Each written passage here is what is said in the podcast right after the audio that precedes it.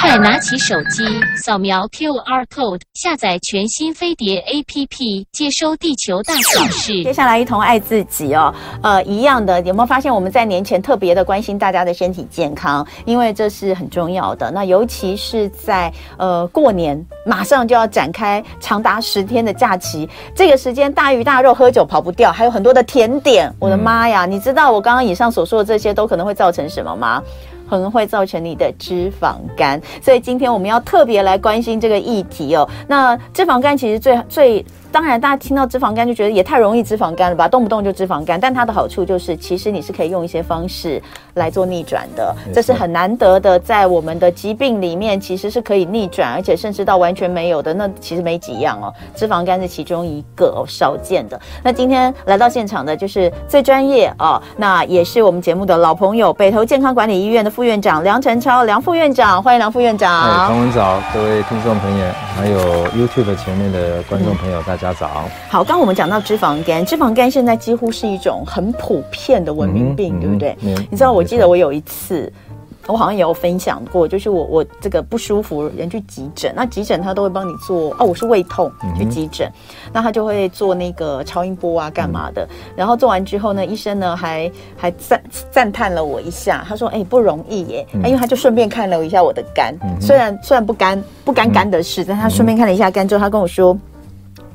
你竟然完全没有脂肪肝？那我那时候还觉得说，这这很奇怪吗？因为我我我我本本来就平常就是对瘦瘦，的。他说哦不不不，他说你知道吗？他说这个很多瘦的女生。脂肪肝也也很严重，嗯嗯、他说，而且你四十几岁了，这个年纪多多少少大家都有一点。他说你真的完全没有哎、他就问我说你是不是都不吃甜食？我说对，我不太吃甜食。嗯、他说哦难怪，嗯、然后他就说很好很好，继续维持。哎、我是那个时候才知道。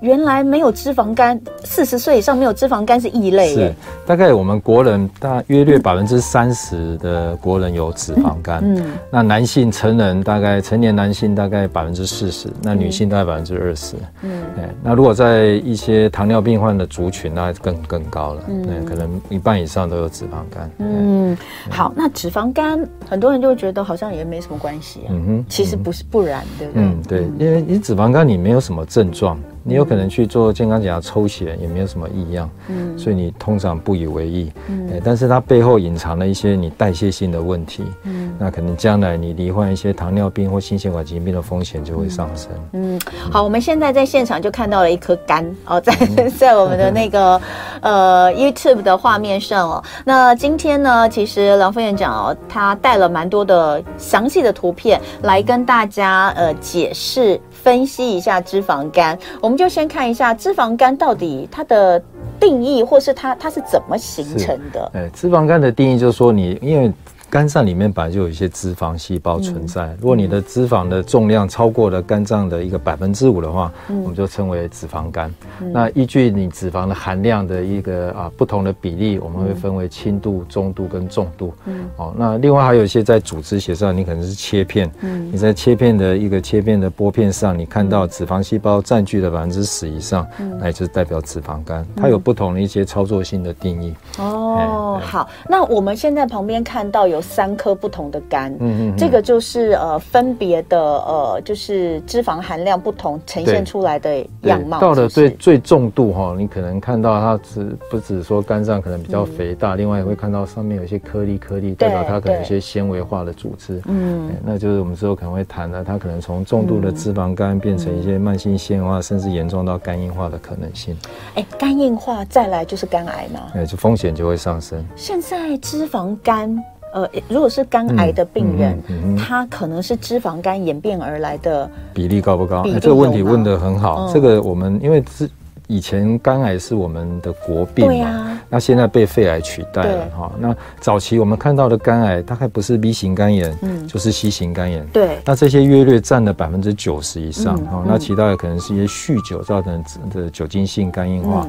那但是呃，有个研究就去查那个，哎，那你那百分之十没有 B B B 型肝炎、C 型肝炎，你到底有什么可能原因造成你肝癌？嗯，后来发现这个族群里面有三大特色。嗯，第一个它有脂肪肝。嗯。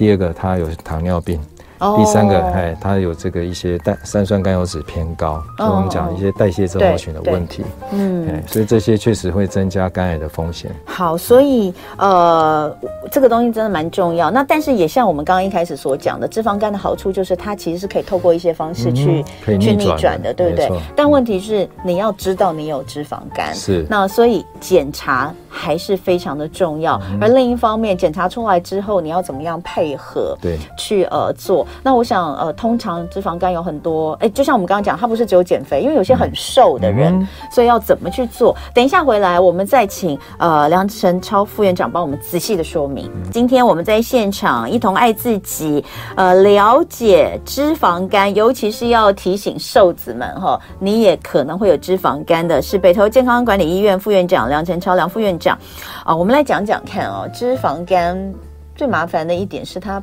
不太会有症状，是不是？嗯没有错。我们临床上最常见会发现脂肪肝，就是他可能来做来来门诊说，哎，我肝功能异常。那请医师帮我查查看肝功能异常是什么原因。嗯，那我们通常肝功能异常最常见有四大原因哦，因为在台湾 B 型肝炎很多，那 C 型肝炎也不少，所以第一个我们通常会抽血看看有没有病毒性肝炎，要先排除。哦，那另外会询问他，哎，是不是有喝酒的情形啊？喝酒酒精量会不会喝得很多？那这会造成酒精性肝炎，这个有可能造成肝功能异常。那第三个会问看是不是最近的用药。有没有吃了一些药物，比如消炎止痛药，或者在吃降胆固醇的药物？嗯、那这些药物有时候会在肝脏代谢。有些人体质的关系，可能造成肝脏的发炎。嗯，哦，那如果这些以上都没有，那很大的一块就是脂肪肝。嗯、哦，那通常我们就做一些检查，来看看是不是有确定有脂肪肝。嗯、啊，所以很多人是因为这样发现的，嗯、就可能也检验肝功能异常发现的。嗯，哦，不过大部分的人，他就算肝功能轻微高，他也可能没有什么症状。嗯，所以大部分人脂肪肝有些是透过健康检查意外发现，才知道他有脂肪肝。嗯。它从名称来看，很容易让人误以为就是。胖的人才会有，对不对？但其实有很多瘦瘦的人，就像我之前常常讲到，我们有一位呃，有一位听众哦，她是一个女生，嗯，她说她的体脂肪只有百分之十三十四。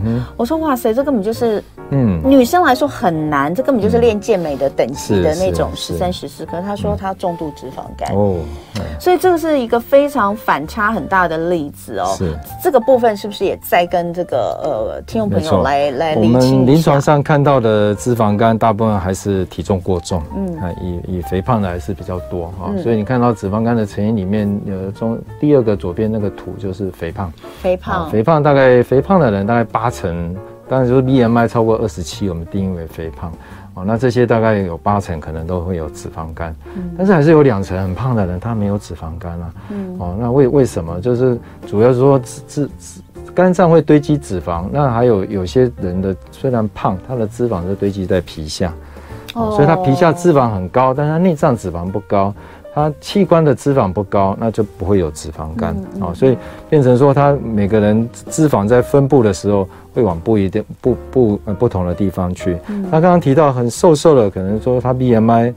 正常小于二十四，哦，瘦瘦他也不胖，为什么会有脂肪肝？嗯，这可能是他的这个脂肪，它是以这个内脏脂肪为主，嗯，甚至慢慢蔓延到一些器官、肝脏、胰脏去，哦，所以以体重来讲，以 BMI 来计算，他不胖，但是他的脂肪。堆积往内脏去，嗯，哦，那为什么脂肪会往有些往皮下去，往肝上去？对，为什么？哎，对，就我我们我们身体的脂肪就是帮我们在储存能量的，对，哦，那我们通常吃进来，就是造成刚刚提到脂肪肝的成因里面有一个是你吃了太多高糖高热量的食物，嗯，当我们摄取的糖分太高的时候，我们身体胰岛素会出来干预，因为它不希望我们的血糖上升的太快，那胰岛素会把糖变成什么？它把它往细胞里面赶。嗯，哦，让我们细胞需要能量，可以用葡萄糖来当能量。嗯，那睾丸多剩余的糖怎么办？它会拜托肝脏、拜托肌肉帮它储存一点肝糖。嗯，啊，所以我们这些器官会帮忙储存一点肝糖。嗯，那剩下肝糖储存是有限的，我们的肝脏再加上我们的肌肉，了不起储存大概四百公克。嗯，那肌肉练得很大的人可能到五百公克，也就也就差不多只有这样。那其他的糖怎么办？就会往脂肪送。嗯，哦，就会在储存在脂肪。那第一个，它第一第一选项是哦，第一志愿是往皮下送，对，哎，往皮下送，那会我，所以我们开始会慢慢胖起来。对，那皮下总是会塞，慢慢塞满了，它就会拒绝你再来了。嗯，那这时候就往内脏送，啊，往所以内脏脂肪开始会多起来，那肚子腹围开始会大起来。哦，那这些慢慢堆积，有些都蔓延到往器官去了，所以就往肝脏来了。哦，所以肝脏开始会脂肪肝，甚至有人胰脏会脂肪肝，啊，肌肉也会脂肪，呃，脂肪肌。所以慢慢些，呃，异怎么叫称为异位脂肪？就是说你本来在皮下的，那你跑到内脏，跑到器官去了，那这些开始慢慢就会出现问题了。哦，那这个原因就是你摄取了太多高糖。高糖的食物，我刚刚提到这些都跟糖有关系。好，我们胰岛素去处理这些糖的时候，然后往慢慢往脂肪送。好，所以这个是主要造成脂肪肝的原因。所以有些瘦瘦的人，他可能这些他摄取的高糖分的东西，可能吃甜点吃很多，含糖饮料喝很多哦。特别是这个糖里面特别要提出的是果糖，果糖吗？果糖是最不好的。哦、对对对，他说他吃很多甜水果，对，没有错。对，果糖，因为果糖最丰富就是天然的水果，嗯、大家都觉得水果无害，要多吃蔬果，就摄取了过量的水果，嗯、果糖摄取太高。嗯、果糖为什么不好？我们身体细胞不爱果糖，因为我刚刚在提都提葡萄糖，葡萄糖跟果糖都算单糖，嗯，但是我们细胞不吃果糖。所以果糖这种东西进到身体很麻烦，为什么很麻烦？只有谁能处理？肝脏能处理。所以百分之百都丢给肝脏处理。肝脏把果糖变什么？变脂肪跟尿酸。嗯，哎，所以肝果糖。肝脏要耗费很大的能量，去把它转成脂肪跟尿酸哦，所以我最近我常常遇到一些来我们医院做健康检查年轻人，嗯然后他三酸甘油酯高，胆固醇高，尿酸也高，那通常一问就是含糖饮料喝很多，嗯。因为我们知道刚刚讲的除了水果或者果汁有果糖以外，我们喝的含糖饮料高淀粉的这个啊玉米。玉米果糖浆，这些都是高果糖的，哦、因为它百分之五十五是果糖，嗯、或者添加的蔗糖，蔗、嗯、糖是双糖，嗯、一分子葡萄糖，一分子甘糖，那、嗯、果糖，嗯、所以它果糖的含量是高，嗯、那这就增加了肝脏的负担。嗯、那这些呃果糖到了肝脏，肝脏把也是会把它储存成脂肪，嗯、或者三酸甘油酯会高起来。那这些三酸甘油酯肝脏放不下了，它就开始往外送，嗯、所以你的极低密度胆固醇会上升，然后把这些。多余的热能量，这些三酸甘脂送出去，嗯、送到我们其他的内脏去，嗯、就就慢慢会胖起来。所以果糖是真的是最可怕的。哎、天哪！以前如果我的生物老师是你，我应该有机会可以念医科，是念医学系。哎、讲的好清楚哦，而且你在讲的时候，我脑中都有图哎。你知道我们以前不是都会画吗？哎、欸，这个变成那个，这个到哪里？天哪，梁父讲的好清楚，大家有没有听懂？这真的听懂，讲的好清楚哦。所以。这就解答了为什么我说那个女生她吃很多水果，是，但是呢，好，就算跟她说她其他东西都不怎么吃，她就只吃水果，而且就是水果就是，当然因为只吃水果，你就需要吃很多的水果，那我就可以就解释为什么她那些不去脂肪，皮下脂肪，因为它都是果糖，对，果糖，只有肝脏收，肝脏收，所以她你看她十三趴的体脂率，她居然是重度脂肪肝，我真的觉得。哦，我现在终于懂了。哎，所以水果真的不能甜，水果真的不能。因为果糖有一阵子会被拿来说取代这些蔗糖，当做一些糖尿病患啊。觉得比较对它，因为为什么？因为刚刚讲它细胞不接收，你喝了百分之百果糖下去，你血糖不太会高哦。哦，所以你看，一开始用这个来觉得它其实是好的，你会以为它是好的。所以生病住院，你是打葡萄糖，你不会打果糖，一样都是单糖，你果糖打进去没有用啊。没有用，细胞不爱，它不会拿来当能量，所以肝脏就很辛苦要处理这些果糖。原来如此，然后我们在手摇饮的里面很多加的都是果糖，对，对不对？哎，所以手摇，你看大家都说非常清楚，有听懂，好容易理解。你看，这就是这个呃梁父厉害的地方，真的超清楚。哎，那所以啊。手摇饮开始兴盛之后的脂肪肝的人口应该比率大为没有错，对。而且刚刚讲说是成年人，我们还是会遇到一些儿童，可能青少年就脂脂肪肝了，这真的很糟糕。哎，这妈妈带来门诊，哎，怎么抽血检查肝功能就异常了。嗯，那这些大概询问一下，都是很喜欢喝手摇饮。嗯，而且他尿酸也会高。我最近才遇到一个年轻人，二十八岁，也是来抽血都红字，胆固醇全部都红字。哪有哎？然后尿酸十五点八，吓吓一跳。哎，那一样也是。每天都要好几杯手摇饮，哎呦，那真的不行。对，这手摇饮不是说不能喝，但不要加糖嘛，是是是，尽量不要加糖跟奶的，哦，茶就可以了，对不对？哈，但是果汁类也也一样很恐怖哦。对，果汁类也是，而且果汁比水果更糟。没错，因为果汁就是只有水分跟糖。糖啊，你吃水果，圆形的水果起码还有纤维质。没错，而且你会饱，你就不会那么多喝水。你把它弄成果汁之后，那个量真的是增加太多了。没错，我前一阵子哦，就是小孩很喜欢那个喝柳丁汁，我就去买那个一袋一袋的柳丁回来。我其实是买回来给他们吃啊，切开来吃。那有的就是小孩就说：“哎呀，咬不动啊，干嘛？”我就榨汁，真的太可怕了！一袋柳丁只能榨一杯汁，没有错，吓死人了！又那么甜，我想说，哇塞，这一杯喝下去是一袋柳丁哎，一杯可能要六颗柳丁，对，但是你不会一口气吃六颗柳丁，因为有纤维，所以那个那个糖分，所以摄取的糖分就很高，过分了，过分了，没错。好，那我们再来讲，就是刚刚有讲到这个脂肪肝哦，大家一开始可能会不是很很很在意它，但它其实是。有可能会变成癌症的，嗯、那也配合一张图片来看看它的变化的过程。对对对，因为我们知道，呃，通常肝癌的过程，怎么讲？肝病三部曲就是肝炎、嗯、肝硬化、肝癌。嗯，哦，大部分会走这个路，但是少数也有人直接从肝炎跳到肝癌的。哦，有在我们临床上比较常见就是 B 型肝炎或 C 型肝炎的患者。哦，他可能这个病毒造成一些基因的突变，他不一定会那么漫长的经过了肝硬化的阶段。哈、嗯，不过脂肪性肝炎通常会造成肝癌还是会走比较传统的肝病三部曲了，哦，那就是慢性肝炎啊、肝硬化、肝癌。那通常我们会关心说，刚刚讲脂肪肝很多人有啊，但是不是每个人都会发炎呢？也不是，很多人脂肪肝他确实你给他抽血，他肝脏也没有发炎。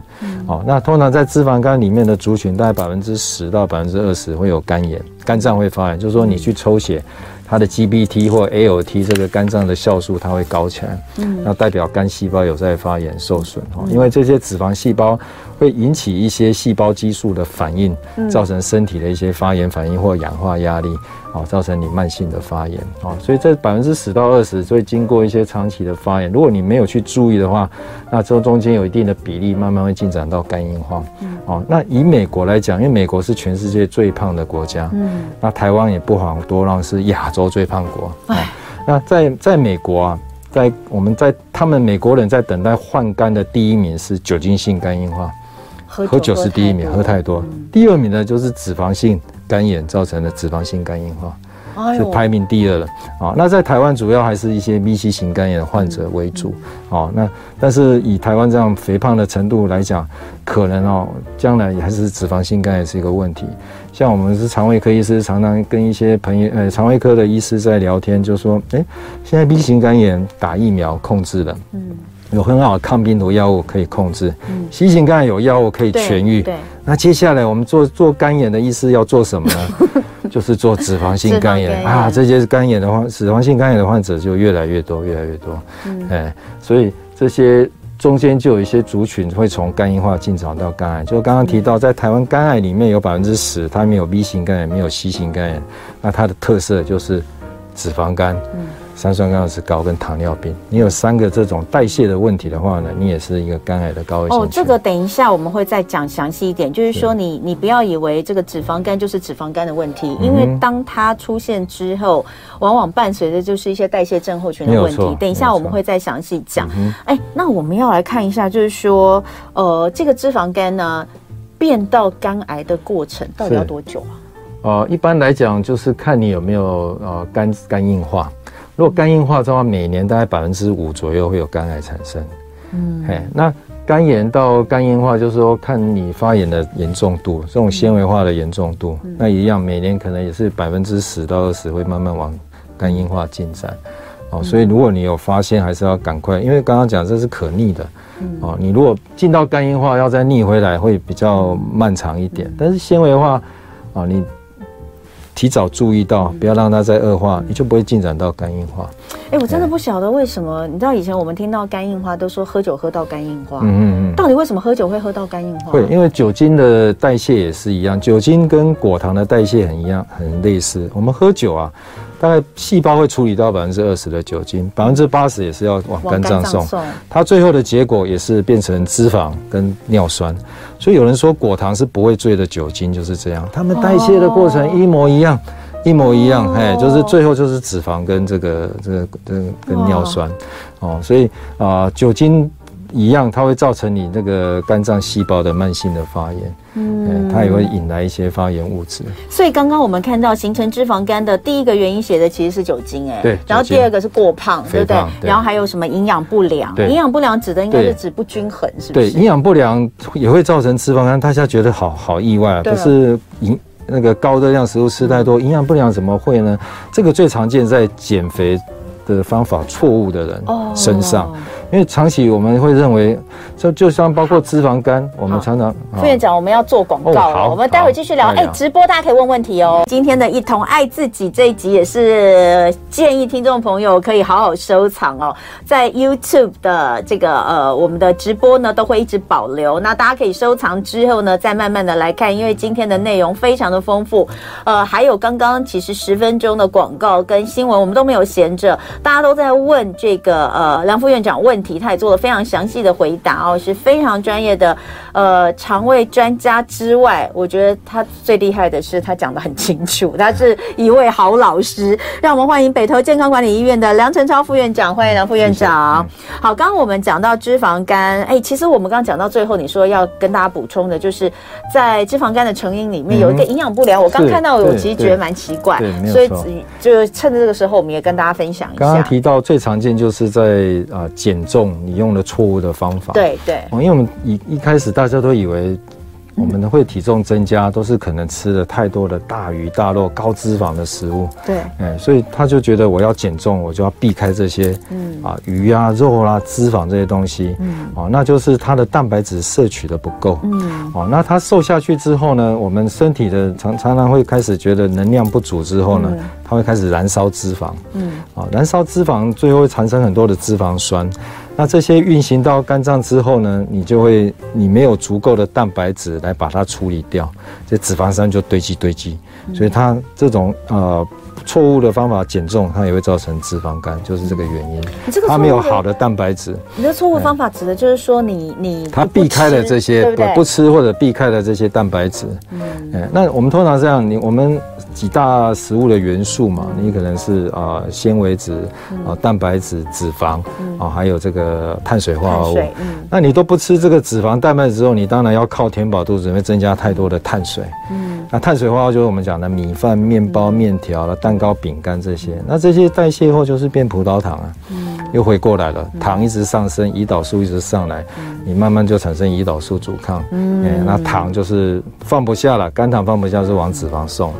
好，所以这个呢也是要注意的，因为其实，呃，像我，我可能不会有刚刚所说的这个肥胖的问题哦，那也没有什么酒精的问题，嗯，但我可能会因为错误的减重，是 是是，但也还好，目前的看起来呢，我的这个肝是蛮干净的，没有什么脂肪肝的问题，主要是因为我真的不太爱吃甜点。好，那再来呢，呃，刚刚有讲到，就是脂肪肝之后，不是只有留意肝脏的健康，你必须要留意到的就是代谢症候群，对不对？对，没有错。那代谢症候群，我觉得这个议题也很重要哈，因为我们在做预防医学，我每天在看这些报告或者在做这些解说，我发现代谢症候群的人非常的多，哦，因为刚刚说台湾是亚洲最胖国，哦，那代谢症候群它有五个操作型的定义，第一个就是腹部肥胖，哦，这边的肥胖它。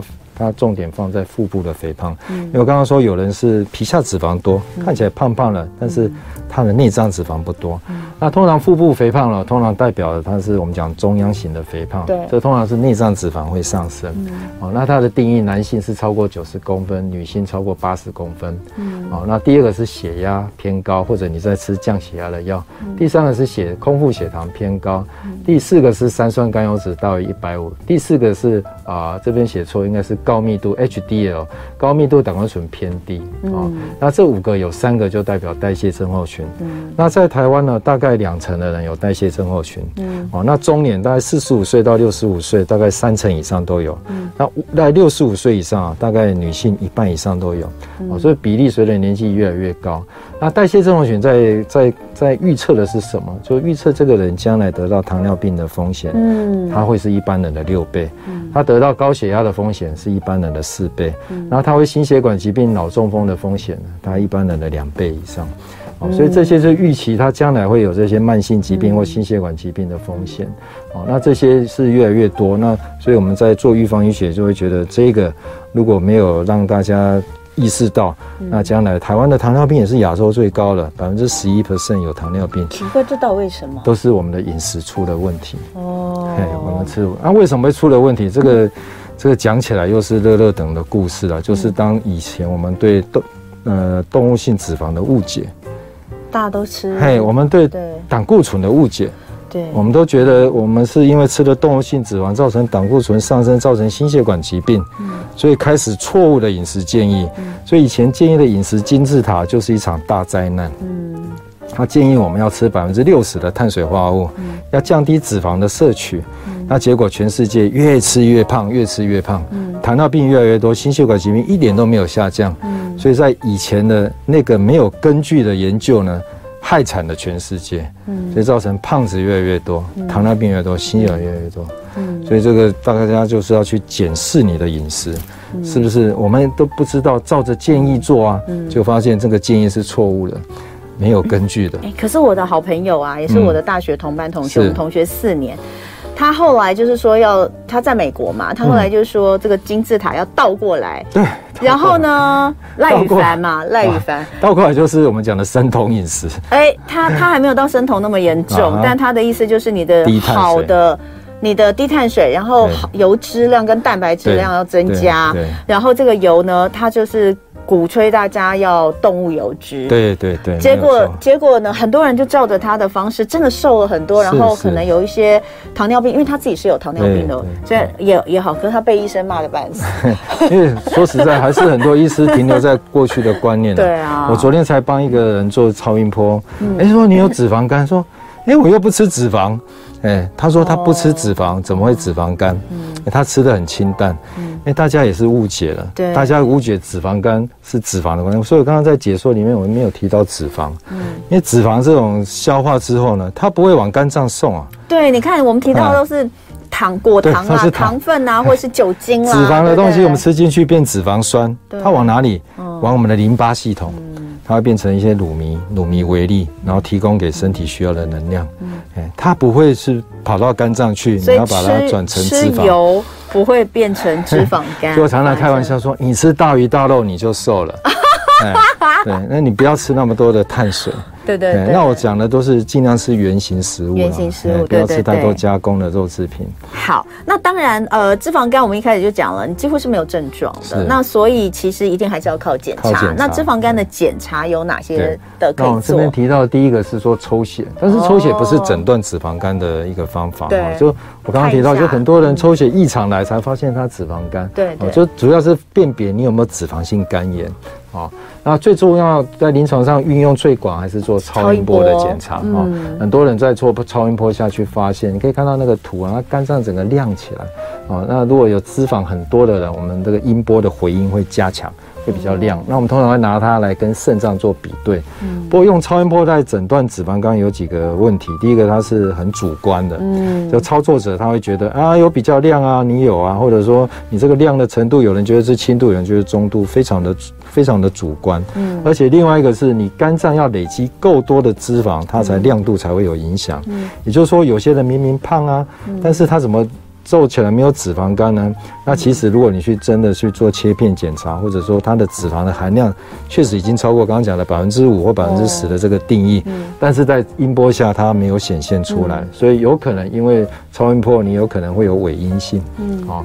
那接着还有一些检查，就是肝鲜花扫描，哎，扫描扫描仪哦。那这个就是一般我们在做，他会去打你的肝脏，然后去看你鲜花的程度，它也可以测。脂肪的含量，哦，那他会去跟病理做一些比对，那这个还蛮准的哦。那电脑断层上，我们看到他的这脂肪肝的人，他的这个亮度会暗下来，哦，这也是可以去发现，不完全哎不一样，不一样，嘿。那磁振造影的话，啊像我们医院有磁振造影，那通常在做呃腹腔的检查，它就会去定量，它可以做到定量，去量测你肝脏的脂肪的比例。的比例的比例，那可以分出轻度、中度跟重度，那它就会比较敏感度就比较高，不像说超音波那么样的主观，它就有一个客观的数据。嗯，哦，那最后一个就是肝脏切片检查，那当然通常我们不会靠这样去诊断，对，哦，那当然是它是黄金标准，它可以确实看到组织里面你的脂肪。的一个含量的比例，通常做到肝脏切片都是还是会比较担忧有一些变异的状况，对，就是可能它有发炎或者有肿瘤之类才会去切片。所以呃，这是一些脂肪肝的一些呃检查的方式，但其实超音波就是超音波是最最方便的啦。它又没有放射线，很方便的工具。好，那。如果真的脂肪肝了，嗯嗯，我们刚刚讲到逆转其实是呃逆转其实是能够做到，而且也没有那么难的。那到底要怎么做？对，其实我们针对如果肥胖型的脂肪肝，我们就是说你要减重，嗯，通常你要减重百分之五到百分之十，你的脂肪肝就会改善很多。减重五到十，哎，五 percent，对，五 percent，就是你可能是八十公斤，你就可能至少要减个四五公斤以上，哎，你就会有明显，四五公斤以上就有感觉了，就明显会改善，哦，会有改善。但是你可能原来是重度，要到轻度到完全没有的话，那可能你你降低的体重的量还需要更多。嗯，哦，那常常会问说，那脂肪肝有没有药吃？嗯，哦，我们常常遇到一些就是他肝脏有发炎，嗯，哦，然后他说以前医师都开保肝片给我吃，嗯，但是还是没不会不会改善哦，确实不会改善。那些药就是没有什么药物可以治疗脂肪肝的，哦，最好的还是靠减重，嗯，还是减重哈，所以。啊，这最好的的药房就是在你家的厨房啊，嗯、你要吃对东西。嗯，啊，那那怎么样减重？这个以后我们有机会可以再再好好。哎，有，因为其实刚刚我们在广告的时候有跟大家聊到，因为之前其实呃梁父也有跟我说过，因为我我我就是前几年就发现，哎，你你其实是几年前开始减重，嗯、对不对？是是。我有一次就觉得，哦，梁父你怎么瘦这么多？嗯、那是很明显看得出来的感觉。嗯梁父说：“他，你之前有中度脂肪肝，对，你分享你自己的这个脂肪肝的呃改善来跟。所以我以前是很喜欢吃淀粉，我很喜欢吃饭，嗯。啊，稍微搅个加个肉汤，我就可以吃掉一碗饭，嗯。哦，那可能很喜欢吃面包。我记得我有一阵子在念研究所，在做实验，啊，没有空吃饭，我想说我就买两个面包好了，第一个可以减重。”嗯，好像热量不高，就吃两个面包，然后我又省时间，边吃面包可以做边做实验，哦，结果发现那一年下来，哎，怎么越吃越胖，哦，然后就发现我的饮食都以碳水化合物为主，嗯，哎，所以真的要减重，就是你第一个要降低你碳水化合物的摄取，嗯，啊，第二个就要降低用餐的频率。嗯，不要常常在吃东西，所以少量多餐不好。哦，针对要减重或者血糖控制的人，少量多餐是非常不好，因为你吃什么东西，你的糖会上来，胰岛素会上来。哦，哎，我们会造成那个代谢症候群啊，或者脂肪肝或者肥胖，最重要的背后的原因都是出现了高胰岛素血症，胰岛素阻抗。哦，那这些慢慢的，我们身体胰岛素它会细胞会抵抗你这个糖进来，所以胰岛素越来越高，胰岛素越来越高怎么办？它就会把糖变成脂肪，一直变脂肪，所以一直会胖起来。嗯，其实胰岛素阻抗或高胰岛素血症才是肥胖的一个重要原因。哎，那你脂，你发现你中度脂肪肝大概是什么时候的事？我大概在当主治医师的时候，就因为忙，然后三餐其实也没有很固定。嗯，其实我那时候也是很纳闷，我也没有吃很多啊，怎么会越来越胖？哦，压力也会胖。哎，啊，其实肥肥胖的原因有很多，嗯，哦，压压力有关系，或睡眠不足也会也会发胖。那当然最重要的是你的饮食错误了，你可能。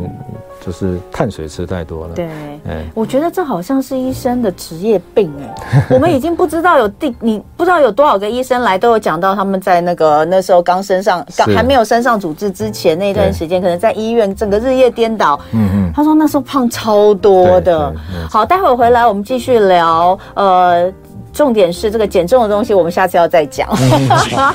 今天在现场哦，跟我们一同爱自己、关心一下呃脂肪肝问题的是北投健康管理院副院长梁诚超梁副院长。梁副院长今天圈粉无数哦，大家都想要去看你的门诊，但是呃，但是他们北投健康管理院是以做健检为主，很仔细的健检之后会帮大家来做分析。那像是我自己在北投做健检的时候，我的肠胃镜都是梁副院长做的哦，非常的专业跟仔细哦。那呃，但是今天就有很多的呃朋友在 YouTube 上都有发问问题，我们刚刚也都找了一些时间来回答。那呃，但是有一个还是要特别提醒，因为我们有一位朋友就说他 B 肝带原都没有追踪，这个是不好的哦。是是是，这个要特别注意。那也有人问说 B 肝会影响到胆固醇比较高吗？呃，是不会，我们大概呃 C 型肝炎哈，因为刚刚提到脂肪肝啊，里面有一种是 C 型肝炎哈，C 因为吸型肝炎会影影响到胰岛素阻抗，对，所以吸型肝炎的人比较容易会有一些可能代谢的问题，嗯，啊，包括可能脂肪肝啊，或者它有一些代谢的，就是刚刚讲的一些是可能三酸甘油酯高啦，好的胆固醇上不来，这些代谢症候群的问题，嗯，所以呃，比如说像刚刚我们看到的那个，不是有五个，嗯，五个就是代谢症代谢症候群评估，那里面呢，我只有一个。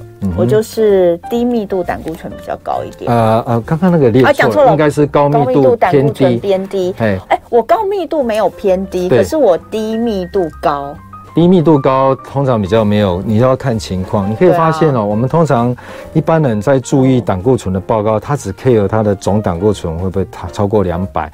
它的坏的胆固醇，所谓坏的胆固醇就是大家都会说低密度胆固醇，对啊，哎啊低，所以他都会看这两个数字，所以你可以看到这个在预测你将来会不会得到心血管疾病，它是看三酸甘油酯，它是看高密度，对，它不看你总胆固醇，不看你低密度，这代表这两项指标啊，不是一个心血管疾病一个很好的指标。那我其实应该 OK 的。哎呦，我上次我两年前那次做啊，那个那时候后来你们就跟我说我在心血管。方面可以说一百分。对，我们要 我们要注意，就是三酸甘油酯越低越好，高密度胆固醇越高越好。嗯，这两个才是重要的。嗯，哦，那三酸甘油酯高的人，通常因为很多人问我说，我好的胆固醇为什么都上不来？对啊，为什么？为什么会上不来？你要去检视，很大的原因是它三酸三酸甘油酯太高了。高哦。当三酸甘油酯过高的时候，它会影响到我们脂肪代谢的酵素，嗯、你造成你高密度胆固醇会上不来。嗯。一旦你三酸甘油酯降下来，你好了，然后你就冲上来。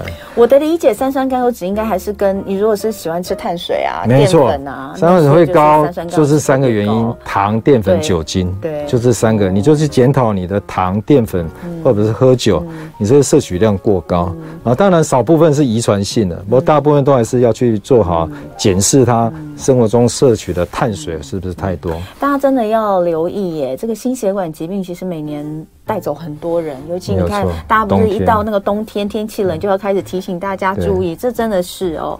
好，那呃，今天就是非常开心哦，能够有这样的机会，呃，跟梁诚超副院长聊这么多，那也谢谢他把他的专业用这么浅显易懂的方式哦，让大家来了解。那刚刚大家敲碗许愿哦，应该是可以许愿成功，因为梁副院长刚刚我们有讲，这个脂肪肝是可以逆转的，梁副院长自己就是一个最好的例子，因为。他原本是中度脂肪肝，用了差不多两年的时间减重十五公斤之后呢，呃，完全没有了，完全没有，然然后就一直维持吗？对，一直维持。哇，你看这真的很棒哦！所以呃，很多人就要问说，那到底怎么做？其实呃，梁副院长有说，这个有关减重的议题哦，下一次哦，可以好好的有一集来聊，因为他刚刚讲到一点。